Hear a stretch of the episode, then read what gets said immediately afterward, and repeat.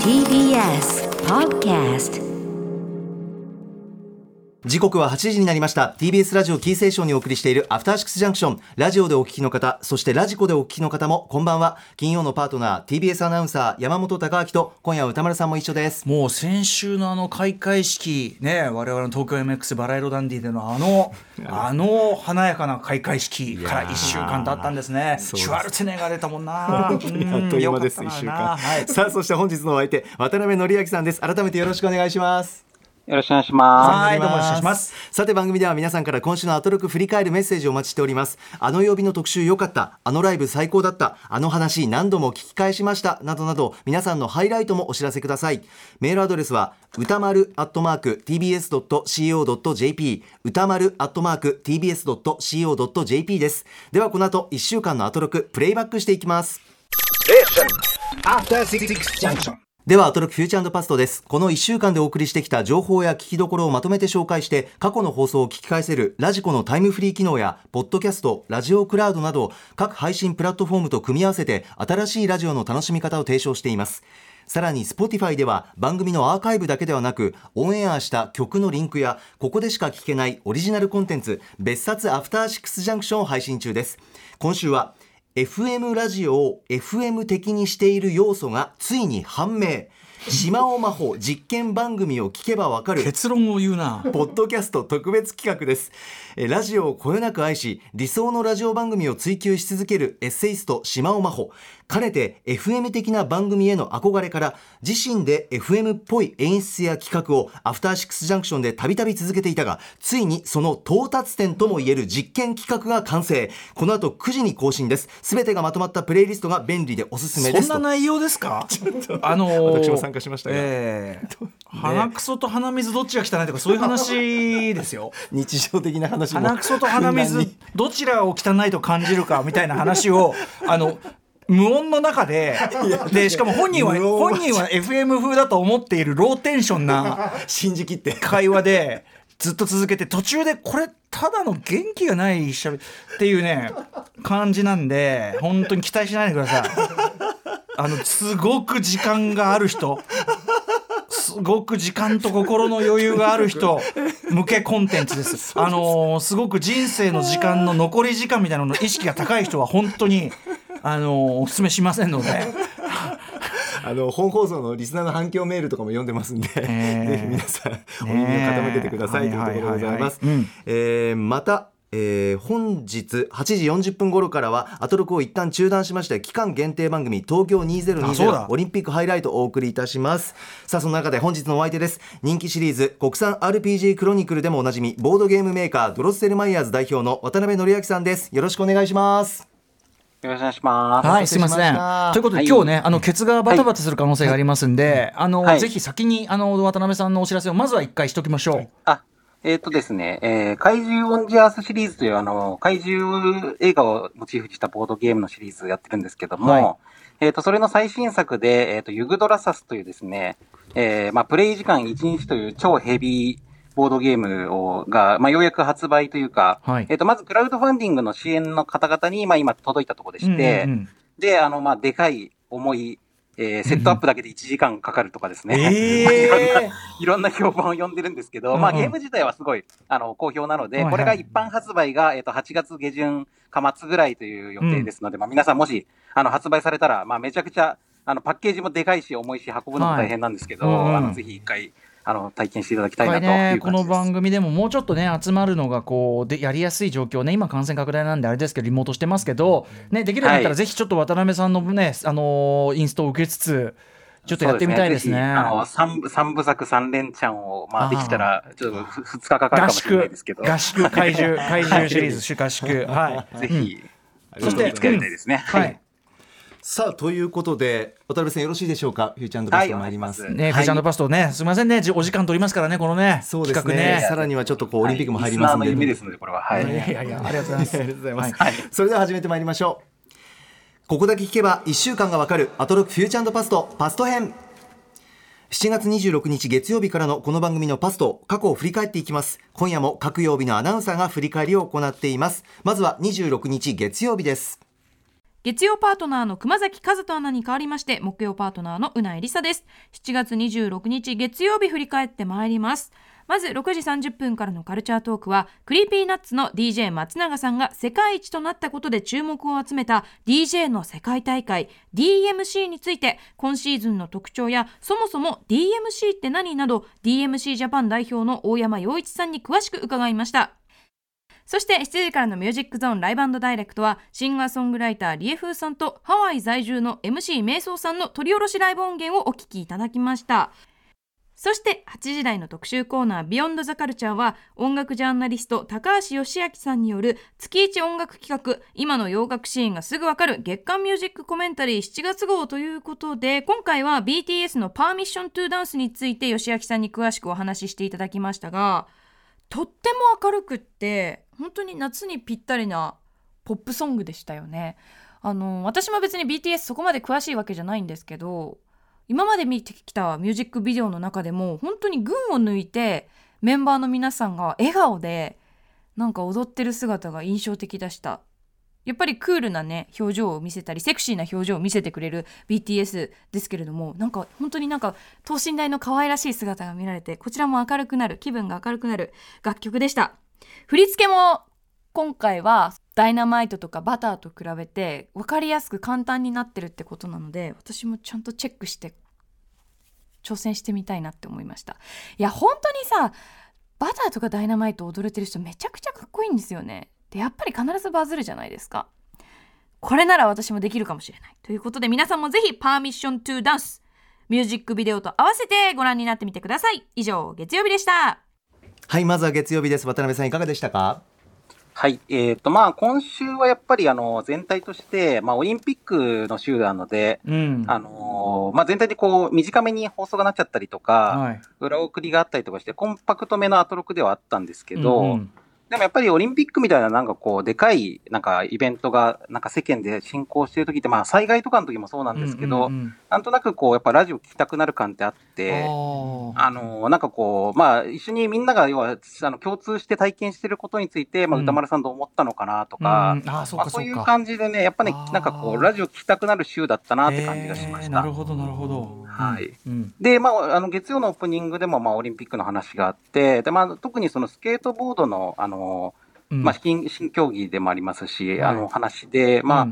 やっぱりこう、その、オリンピック全体のその、なんていうか、こう、テンションとちょっと違う感じの、やっぱりカルチャーが持ち込まれた感とか、あのね、ちょっとその、まあ、僕、だから不思議だなと思って、オリンピックの中で行われてるのに、うんなんかこう、全体にオリンピック的でない雰囲気とかが、全然違う。うん。ね、あそこだけ入ってくるのとか、まあ、だからそれがカルチャーってもんだよなと思いましたね。本当だね。確かに確かに、うん。そうかそうか。うんうん。なんかやっぱりそのルールとかに記述できない何かっていうのはいがカルチャーなんだよなと思いああ。超いい。うん渡辺さんパンチライン。うん。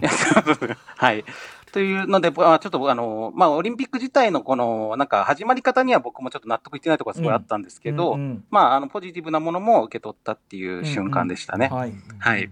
で、あと DMC についてのカルチャートークで、うん。あの、バトル DJ はそれ専門の人が多いとかですね、うん。えーオンラインの大会で3部門が8部門に一気に増えたとか、まあ、いろいろ知らないことがあって、うん。えっ、と、こういうとこも面白かったんですけど、はい。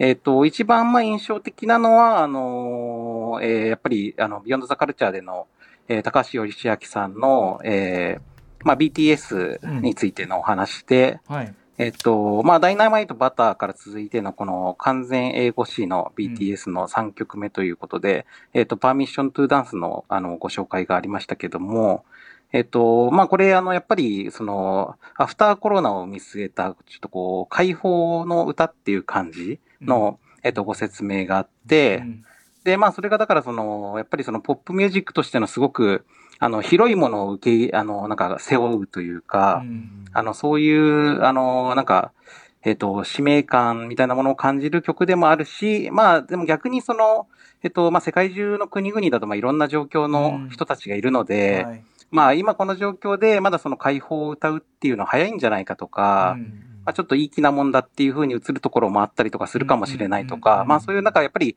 この射程が広くなればなるほど、うん。あの、受け取る側が、あの、多様な人たちになってくるので、うんうん。まあその辺のなんかこう、あの、チューニングが難しくなっていくとこあるよなっていうような感じの印象を受けました。はい。うん。うん。で、まあ、あの、でもまあ、やっぱり曲自体はまあすごい、あの、明るくてポジティブな曲でもあるし、あとあれですね、あの、えっ、と、最後の方で、さっきからうないさんもずっと踊ってるんですけどっていう話があって、これなんかこう、なんかこう、これ、じょこれラジオならではっていうか、叙述トリックみたいな感じだなとえ思って、ーあー実はね実はずっと踊っていた。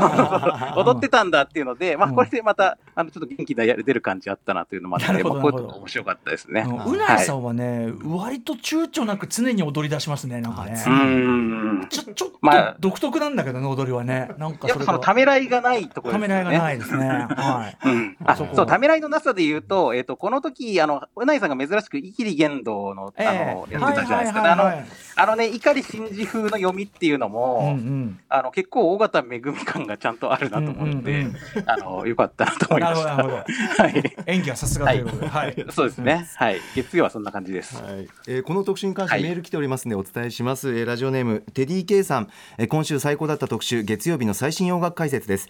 このパーミッショントゥーダンスを作ったエド・シーランは以前アメリカのボーイズグループ Why Don't We に、えー曲を提供した際もし将来僕に娘ができてボーイズグループの曲を聴くようになった時に聴いてもらいたい歌詞を書いたと言っており、えー当時まだ独身だったエドも今では娘が生まれその思いはより強くなったのかなと思いました高橋義明さんいつも優しい語り口で素敵な特集ありがとうございますということでございます、はい皆さんこちらの特集音楽たくさん流れますんでライブと合わせて、えーラジコタイムフリーで聞いてみてくださいさあ続きましては27日火曜日です火曜パートナーの宇垣美里です。7月27日火曜日振り返ります。6時半からのカルチャートークは文筆家の岡大工さん登場。先月6月4日に発売されました著書、バレはおばさんについてお話を伺いました。思えば海外や服やそういった今私が好きなものたちを教えてくれたのはおばさんでした。母じゃないからこそできたことがあったのかななんてことを思います。そんなかっこいいおばさんに私はなりたい。7時からのミュージックゾーンライブダイレクトは月1レギュラーで DJ 音楽プロデューサーの豆腐ビーツさんが新目黒スタジオより生中継でクイズミックスを披露してくれました。そして8時台の特集コーナービヨンドザカルチャーは夏休み突入記念企画。いつの間にやらこんなことになっていた最新学習漫画の秘密特集 by 漫画研究者伊藤優さん。学習漫画って今こんなことになっていたんですね。私の時代からは随分変わっていた。サバイバルシリーズちらっと見た感じ、物語としてもとっても面白そうでしたので、友達の子供と会う前にたくさん予習しとこうと思います。はい渡辺さん火曜日いかがでしたでしょうか？はい。えー、火曜日はまずあの、始まりの、えっ、と、最初10分間が、うん。えっ、と、TBS ラジオでは放送されてなくって、はいはい。で、富山の、あの、ラジコプレミアムでそれで聞いたんですけども、KNB に北日本放送がね。はい、KNB ですかね。はい。で、その、まあ、その10分間の、えっ、と、富山を持ち上げるトーク。は ですね、えーそれとまあ、そはい、ハシピー改め系がね、うん。そうですね。あの、で、しかもまあ、その、富山の、なんかこう、あの、富山出身の橋本さんなんだけど、意外と表面的な、そうなんですよ。全然分かってねえじゃないかみたいなさ 氷見カレーってさそのひ氷見カレーが流行ってるんですよ。えどういうカレーなんですか？歌丸さん。そこそこは聞かないでください歌丸さんちょっとそうそういうね。そこね。そうじゃないんですよ。みたいな。単にその地元の煮干し入れたってだけで簡単だろこれっつって。そうね。ありましたよ。うん。で、まあ、その間、あの、いろいろ全国のことをね、あの、クソカトとか言ってたんですけど、富山以外の連中とか言ってたんですけど、富山以外の連中。はいで、まあ、10分経って、あの、TBS に放送が移ってきたら、やったー全国みたいな、全国の皆さん、なったんですけど、またそこで橋本さんが、ええ。あの、全国じゃなくて TBS ですって言ってですね、こうやって、なんだよ、この国はどうなってんだよっていうね、え ーこの辺が、あの、非常に一番。で、結論ふるさとは心の中にしかない。結論。あー確かに、うん。まあ、あの、この10分間久々に、あの、しょうもなくてよかったなと思いました。はい。ありがとうございます。はい。えーで、えっ、と、カルチャートークで、えっ、と、文筆家の岡田育さんが紹介してくださった、まあ、我はおばさんと、うん。まあ、おじさんとおばさんの非対称性についての話、まあ、すごく面白くって、うん。あの、これも読んでみたいなというのと、まあ、やっぱり、あの、おじ、おばさんについて考えて、さらに、まあ、自分もおじさんとしてうん。の自覚をいろいろ高めていきたいなとか思ってたんですけど、はい。えっ、と、実はこの日は、えっ、と、20時からもさらに、えっ、と、TBS ラジオで放送されてなくあって、そうだ。ですよね。だからうん。特,、あの特集が丸ごと、あの、裏送りになっちゃってたんですけど、これ聞いてる人はね結構聞けてない人もいらっしゃるかもね、そうですよね。うん。だけど、この時のですね、この最新学習漫画の秘密特集は、まあ、非常に面白くって。最高でしたね。うん、うん。あの、アトロクリスナー受けする話だったと思うんで、うんうん。ぜひ皆さん聞いてほしいなと思うんですけど、はい。まあ、どんな感じだったかっていうと、まず学習漫画っていうのが、まあ、戦時中に、うん。えっと、まあ、やっぱり漫画っていうのが俗学で、こう、国から嫌われていたので、うんえー漫画業界がそれをこう自衛のためにあの始めた、まあ、漫画って役に立つんですよっていうのが始まったという、まあ、はい。歴史の話からうん始まって、で、まあ、現現代の、あのー漫画が、あのー秘密シリーズがですね、僕らが子供の頃読んでたのと違って、全体にキャラクターがイケメン化されていって、うん。あの、西郷隆盛の西郷隆盛的記号がなくなっちゃってるとかですね。うんまあでもそもそも元々の西郷隆盛イメージも別に実際の西郷隆盛の顔とは違うん。だから、だからまあ、あの、この作品内リアリティの話とファクトの話はまあ別だよねみたいな、うん。まあ、あの、そういう話があったりとか、うん。えっと、あと僕もその、あの、書店で時々見て気になってたんですけど、うん。このサバイバルシリーズ。はい。めちゃ売りしてる、うん。あの、今ね、子供に大人気の、なんかもう本当何十巻とか出てるんですけど、うん、まあ、いろ、サバイ、いろんな状況からサバイバルするというシチュエーションで、えっと、ノウハウを教えていくという、えー学習漫画のシリーズ、で。これが韓国から来たものだっていうのを知らなかったあので、あね。そうですね、うん。普通に本屋にやれば分かんないよね絶対。ね、なんか絵も、絵もまあ、普通になんか日本のあの少年漫画の絵に見えますしね。うん。うん、で、まあ、そのドクターストーンとかも割とこういう、あの、メソッドを、まあ、娯楽漫画の方にむしろ持ってったものなんじゃないかというような話があったりとかして、まあ、非常に面白かった。ね。で、まあ、えっと、時間がなくなっちゃって、学研のあの、もう一個、えっと、うん。あ秘密シリーズ。よよく、はい。そう、漫画でよくわかるシリーズか。うん。はい。の話が、えっと、また次回ということになっちゃったんですけど、うんうん。この、あの、漫画でよくわかるシリーズはですね、僕も実はすごい気になっててもマジか。うん。はい、あの、なんか、近所の、あのー郵便局に行くといつもまあ、あの、かんぽ生命のね、保険を勧誘されるんですけど、えその時にね、あの、すぐ横にね、あの、みんなを支える生命保険っていうね、えうん。あの、このシリーズの本が置いてあるんですよ。うんうんあの、生き方と自助の秘密っていうね、うん。嫌な、嫌なタイトルのやつが置いてあって、自助の、秘密か、みたいな。やだな。で何これって思ってたんで、うん。うんまあ、その、ちょっとだけあの、今回の解説でも、あ、そういうことなんだっていうのが分かそうったんで。そうそう、う。ん。学習漫画とねプロモーションの合体というね恐そうですよね。まあ、学研のこのなんか秘密シリーズへの信頼感をうん。換金していくシステムみたいな、うんうんえーと、ものがちょっとあるので、まあちょっとこれはぜひまた改めて、はい必ずやります。ほしいなという感じでしたね。はい。えーこんなメール来ております。ラジオネーム砂場町さん。火曜日の特集コーナー最新学習漫画の秘密楽しく拝聴させていただきました。私は現在教育関連の会社を経営しており仕事の一環で学習漫画企画やシナリオかっこネーム執筆をすることもあります。とそうなんだ。そういった立場からも近年の学習漫画の変化を外観できる興味深い特集でした。私自身が学習漫画のシナリオ執筆をする際に重視している点は、うん。1面白さファーストえまず読んでもらわないと始まらない、2対象とする年齢層に伝わる情報量に絞られていること。3伝えたい情報学習要素がストーリーや展開の必然と結びついていること。ここがとても難しいということです、えーやはり漫画の良さと学習要素が噛み合ってこその学習漫画だと思うので、ん。今の潮流にはとてもワクワクしていますという、うんうんうん。まあ、あのある種現場からの声というかいただきました、ねすごい、はい。その中の人からもねそうやって言っていただくの嬉しいですねこれね。そうですね、うん。渡辺さんいかがですか？このメールは。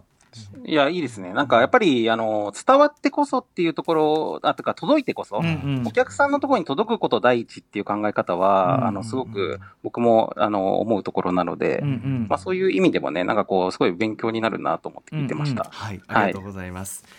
さあ続きましては28日水曜日です。水曜パートナー日比真央子アナウンサーに変わりましてこの日は私山本貴明が担当しました、はい。生放送で振り返りをしていきます。7月28日水曜日です。6時台カルチャートークは青山学院大学文学部教授で映画研究者の三浦哲也さんにおすすめの映画×食にまつわる作品を紹介していただきました。えー7時からのミュージックゾーンライブダイレクトは7月21日に新曲「YY」をデジタルリリースされたばかり。マルチに創作を行うシンガーソングライターロイさんが初登場。音源ぜひタイムフリーでお聴きください。そして8時からの特集コーナー「ビヨンドザカルチャーは月刊しまおアワーお熱い7月号。漫画家でエッセイストの島尾真帆さんが真夏のワンナイトプログラムスポショイに挑戦。あのパーソナリティが出演してくださるなど豪華なゲストも登場していますのでお聞き逃しなく。以上あのあのパーソナルああそうかそうかそうかそうかそうか。そうですよね、存在感がありました。以上水曜日でした。さあということで渡辺さん水曜日いかがでしたでしょうか？えっ、と、水曜はカルチャートークの、えー三浦哲也さんのお話がまずめちゃくちゃ面白くて、ーはい。うん、あの、三浦さん、僕あの、オーバーザシネマっていうですね、うんうん。まあ、タイタン集みたいなやつで、はい。あの、ちょっと、あの、読んだことがあったくらいだったんですけど、うんうん。はい。やっぱりこの表彰文化論っていう、まああの、ジャンル、専門ジャンルならではの、なんていうか、こう、はい。あ、そういう角度で映画の話するんだっていうのが、まあ、すごい面白くって、うんうん。で、特にその、あれですね、ゼラチンが、まあ、その、えゼラチン質のものがうん。映画に、えっと、うん。まあ、その、その角度で映画を見るっていう話ですよね。はいはいあの、まあ、映画と牛の関係ということで、はい。えー話が語られていて、うん。まあ、アナログフィルムに、あの、牛のゼラチンが使われているというところから、うん。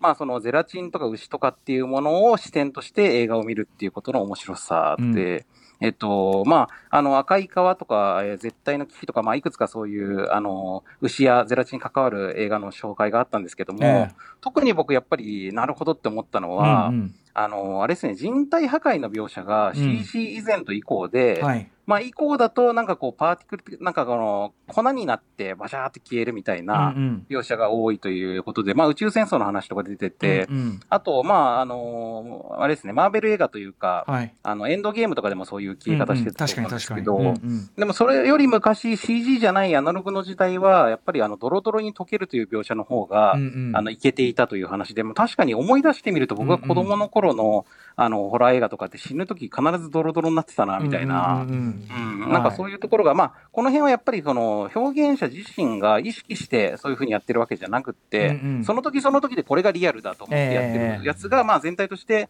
実は傾向になっていくって話なので、うんうんはい。まさに表彰の話だなということで、ううんん非常に面白く感じました。はい。はい。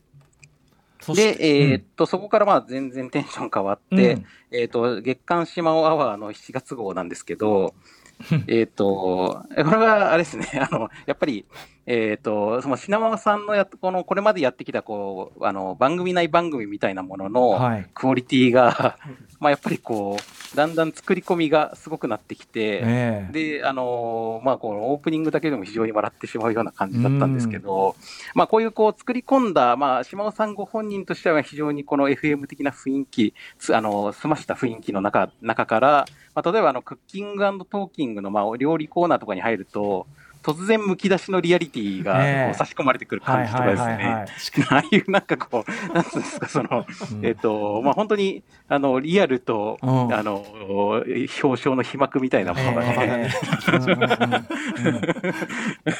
揺さぶられる感じが非常に良かったですね。確かに、はい。うん。うん。ですよね。で、あれなんですよね。これ、あの、今週の別冊なんですよね。そうですね。それの,、あはい。の面白かったからそのあのノリであのノリでもうちょっとやろうぜかなって始めたらあの だこれなんだみたいな。これ何みたいな。いや、僕、さっき、あの、山本さんがその、別冊の予告を読んでる時に、えめちゃくちゃ期待度が上がって、えいやいやいあやいや。今週の別冊面白そうだなと思ったらいやいや。す、すぐに歌丸さんが期待値を下げてく全る然全然そういうあれは言っちゃえば結論の部分なんですよ。ずっと1時間以上やって結論は、ああだからこれないと全然 FM 感出ねえんだみたいな。あ出ないって話なんですね、そうぜダメじゃんみたいな逆にこれがあると思う FM 感出てなかったっていうてかそれあの発見。10, 10分っつうかさその1分ぐららいで気づけって話なんですけど で1時間ぐらいやってからなんかさなんつって。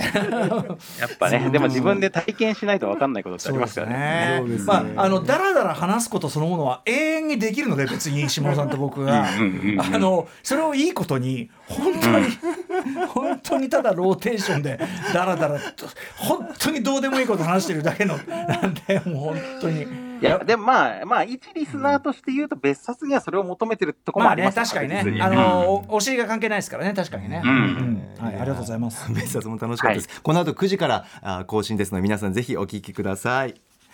はい。さあ続きましては29日木曜日です。木曜パートナー TBS アナウンサーうないりさです7月29日木曜日振り返ってまいります。オープニングトークはゲームジャーナリストのジニさんにお電話をつなぎました。ゲーマーの界隈ではまあ物議を今醸しています。オリンピック開会式でのゲーム音楽の扱いについて伺いました。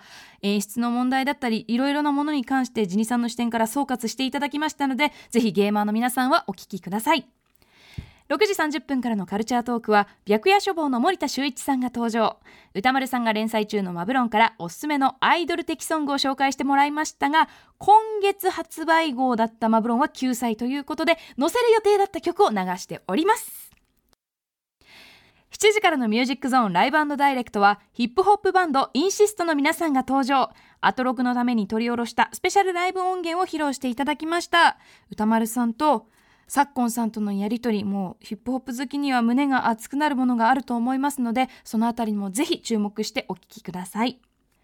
そして8時台の特集コーナービヨンドザカルチャーは夏場の天敵カノカルチャートリビア100連発特集をお送りしました。まあ実際お送りできたのは9つのトリビアだったんですけれども、えーえーぜひ聞いていただきたいと思います、えーゲストは国立感染症研究所の澤部京子さん比嘉由紀子さんそして東京大学大学院の三条場千鶴さんによる研究者ユニットカノ姉妹の皆さんに蚊にまつわるトリビアを本当に面白かった教えていただきました。まあ蚊のこと正直好きになったかというとまあ好きまではいかないけど私の体に吸いに来たら、まあ、ちょっとは許してやろうかなという気持ちになる。そんな特集ですのでぜひ皆さんもチェックしてみてください。以上木曜日でした。えーここで速報です。東京オリンピックフェンシング男子エペ団体の決勝で、えー日本は R- ROC ロシアオリンピック委員会を下し、えー日本フェンシング史上初の金メダルを獲得しました。日本フェンシング史上初の金メダルを獲得ということです。速報でした。さあということで木曜日でございます。渡辺さん。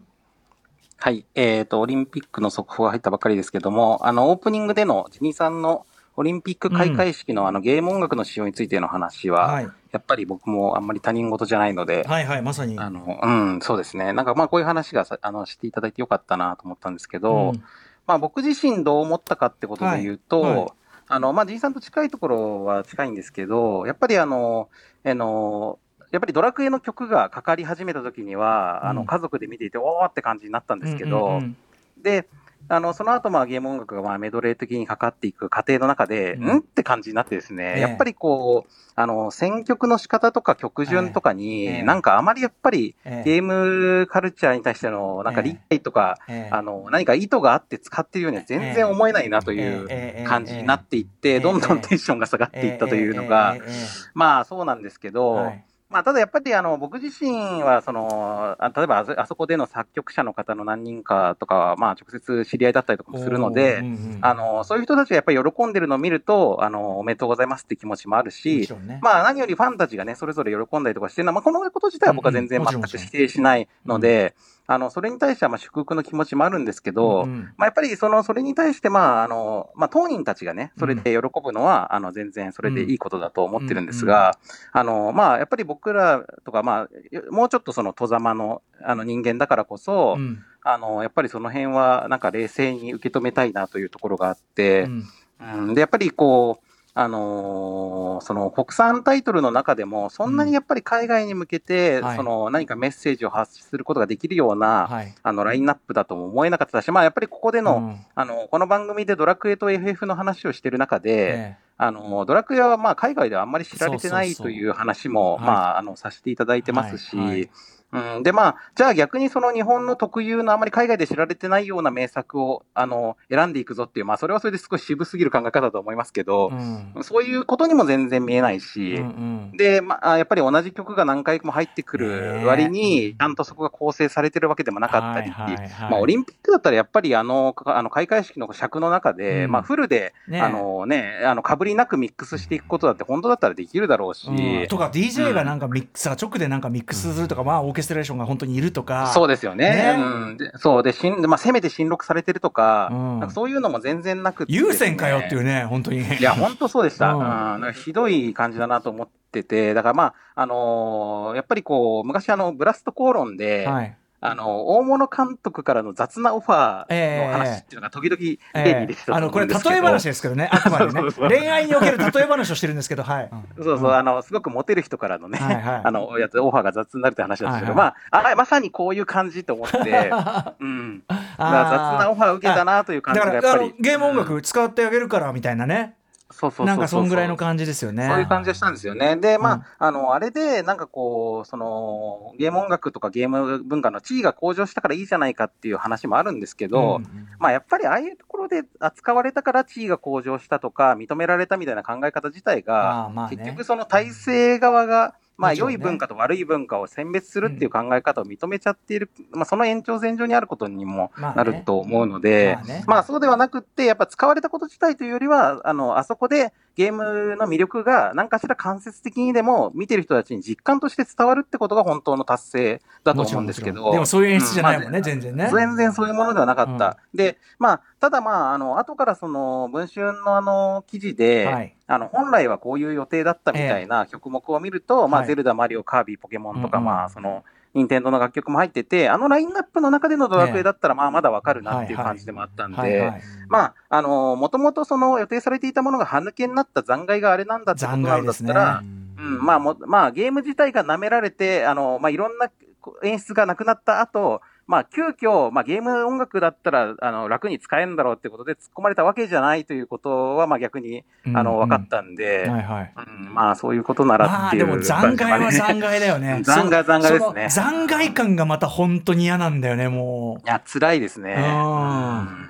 いやー。そうなんかすごない国威高揚どころかそこに関しては本当にげっそりしましたよもいううね。相聞けば聞くほどもう。うん、だからやっぱり、あのー紅白とかで、例えばそのアニアニソンとか、うん。まあちょっと前だとアイドルソングとかも、ええ。あの途中でこう、まあここは受け狙い部分みたいな、ここは家族てくださいみたいな感じで使われていたみたいな感じの印象を受けましたね。あー確かに確うかに、ん。ねえ。はい。ダメだね。というような。ダメでした、はい。結論。ダメでした、うん。あれ超ダメ、ね。あれ全然ダメ、うん。うん。超ダメ。そう、曲はいい曲。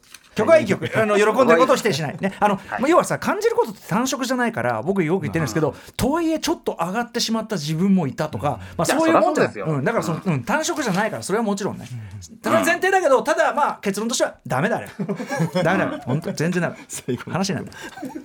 渡辺さんありがとうございます、さあそしてはい。続いてはいかがでしょうか、はい、えっ、と、えーこの日、あ、まあ、昨日ですけど、あの、カノーカルチャーさ トリビア100連発特集。はいこれは、あの、よかったですね。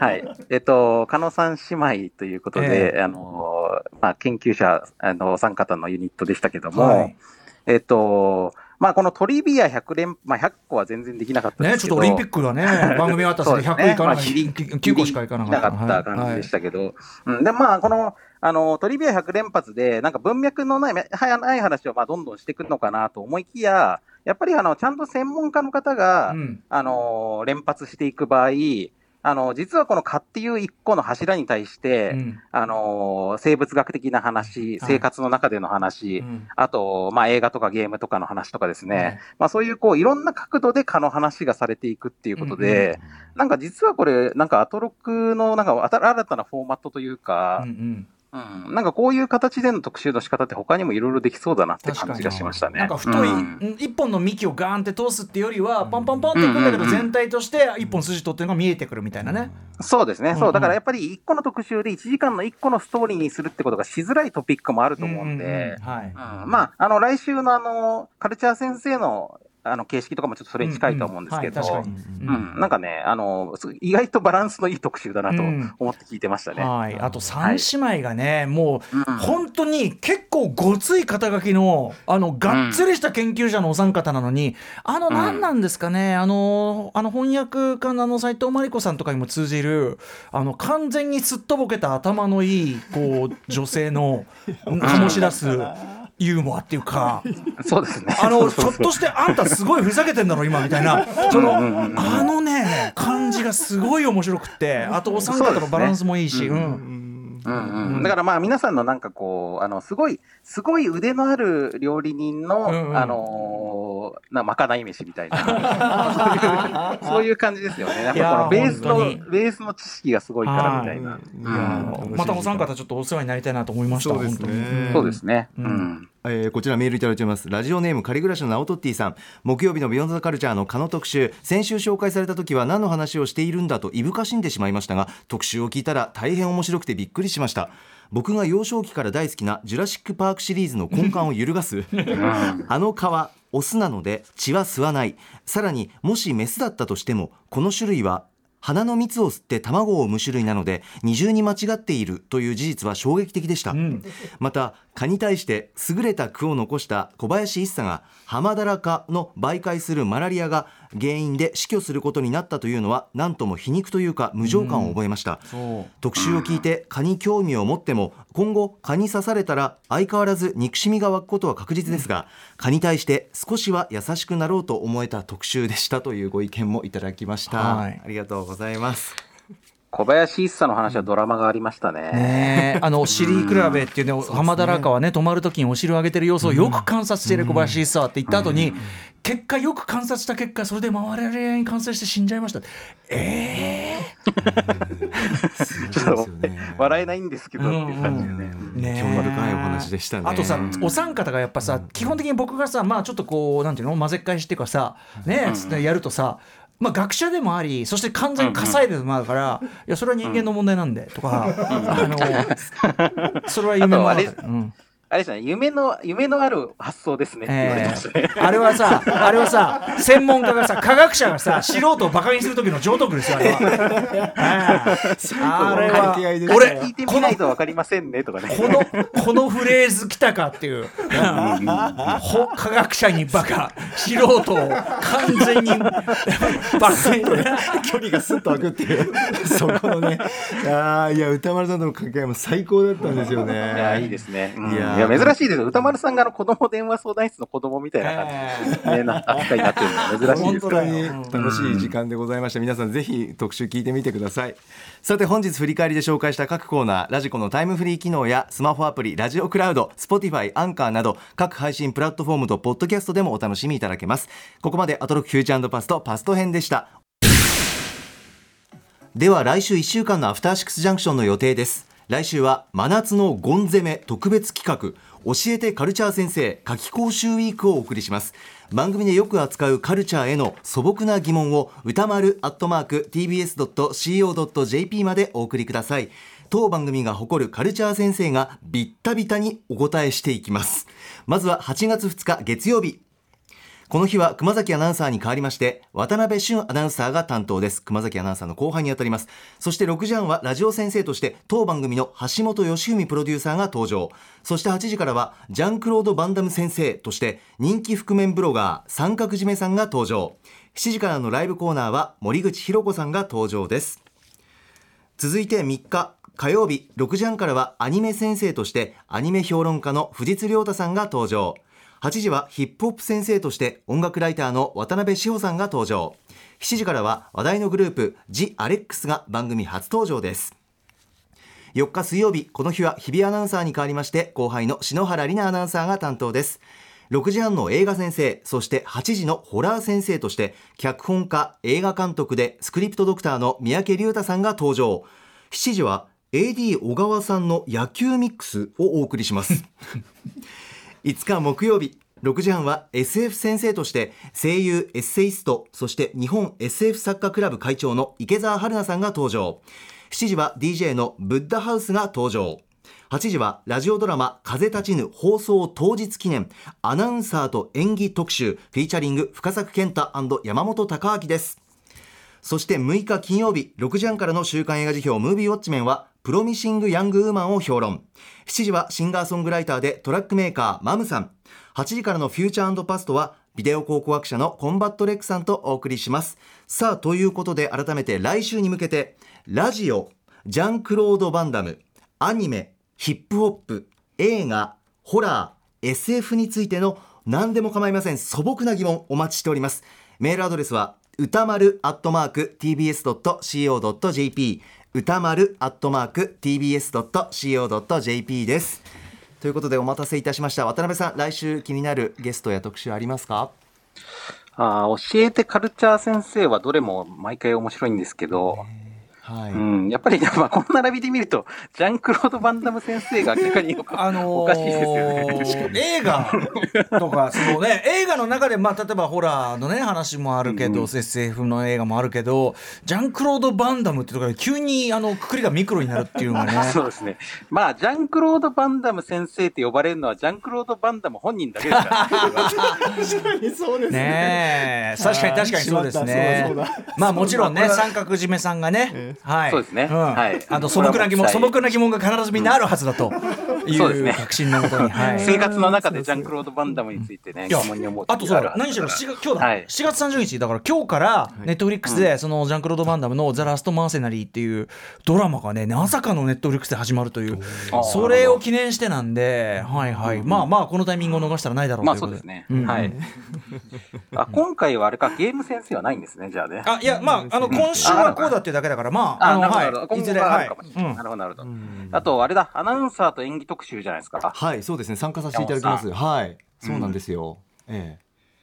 これはあの演出を務めていただいた「風立ちぬ」ラジオドラマの深作さんと私で、まあ、そのアナウンサーが演技をするというのはあ、まあ、どういったことなのか、まあ、どういう気持ちなのかどんなあ技術を使えるのかとかいろんな素朴なことを私も深作さんに聞いていきたいなというふうに思っているんですけども。はいうんうんまあ、これまであの、日比さんや、あの、うないさんが、あの、演技についてのお話をした時も面白かったので、ええ、これも期待しております。ありがとうございます。はい。はい、うん。それから他にまあ、これ、はい。やっぱり、この、この特集はあれですよね、質問次第なので、ええ、あの、メールがいっぱい来てほしいですよね。あありがとうございます。うんなんかなるべくやっぱり、こんなこと今更聞いてもなんか面白くないかなって思うような質問の方がむしろ面白いです、ね、あ、カルチャー先生ね。はいはい、はい、カルチャー先生。うんまあそうですね。あの意外とその前も藤さんね亮太さんとかもおっしゃっていただきましたけど、うんうん、意外とそのところをもう一回考えるとかしてなかったし、いやそうなんですよ。ね、言語答える側もね、そうなんですよ。答える側も初歩的なことほど普段あんまり考えないから、はいはい。うん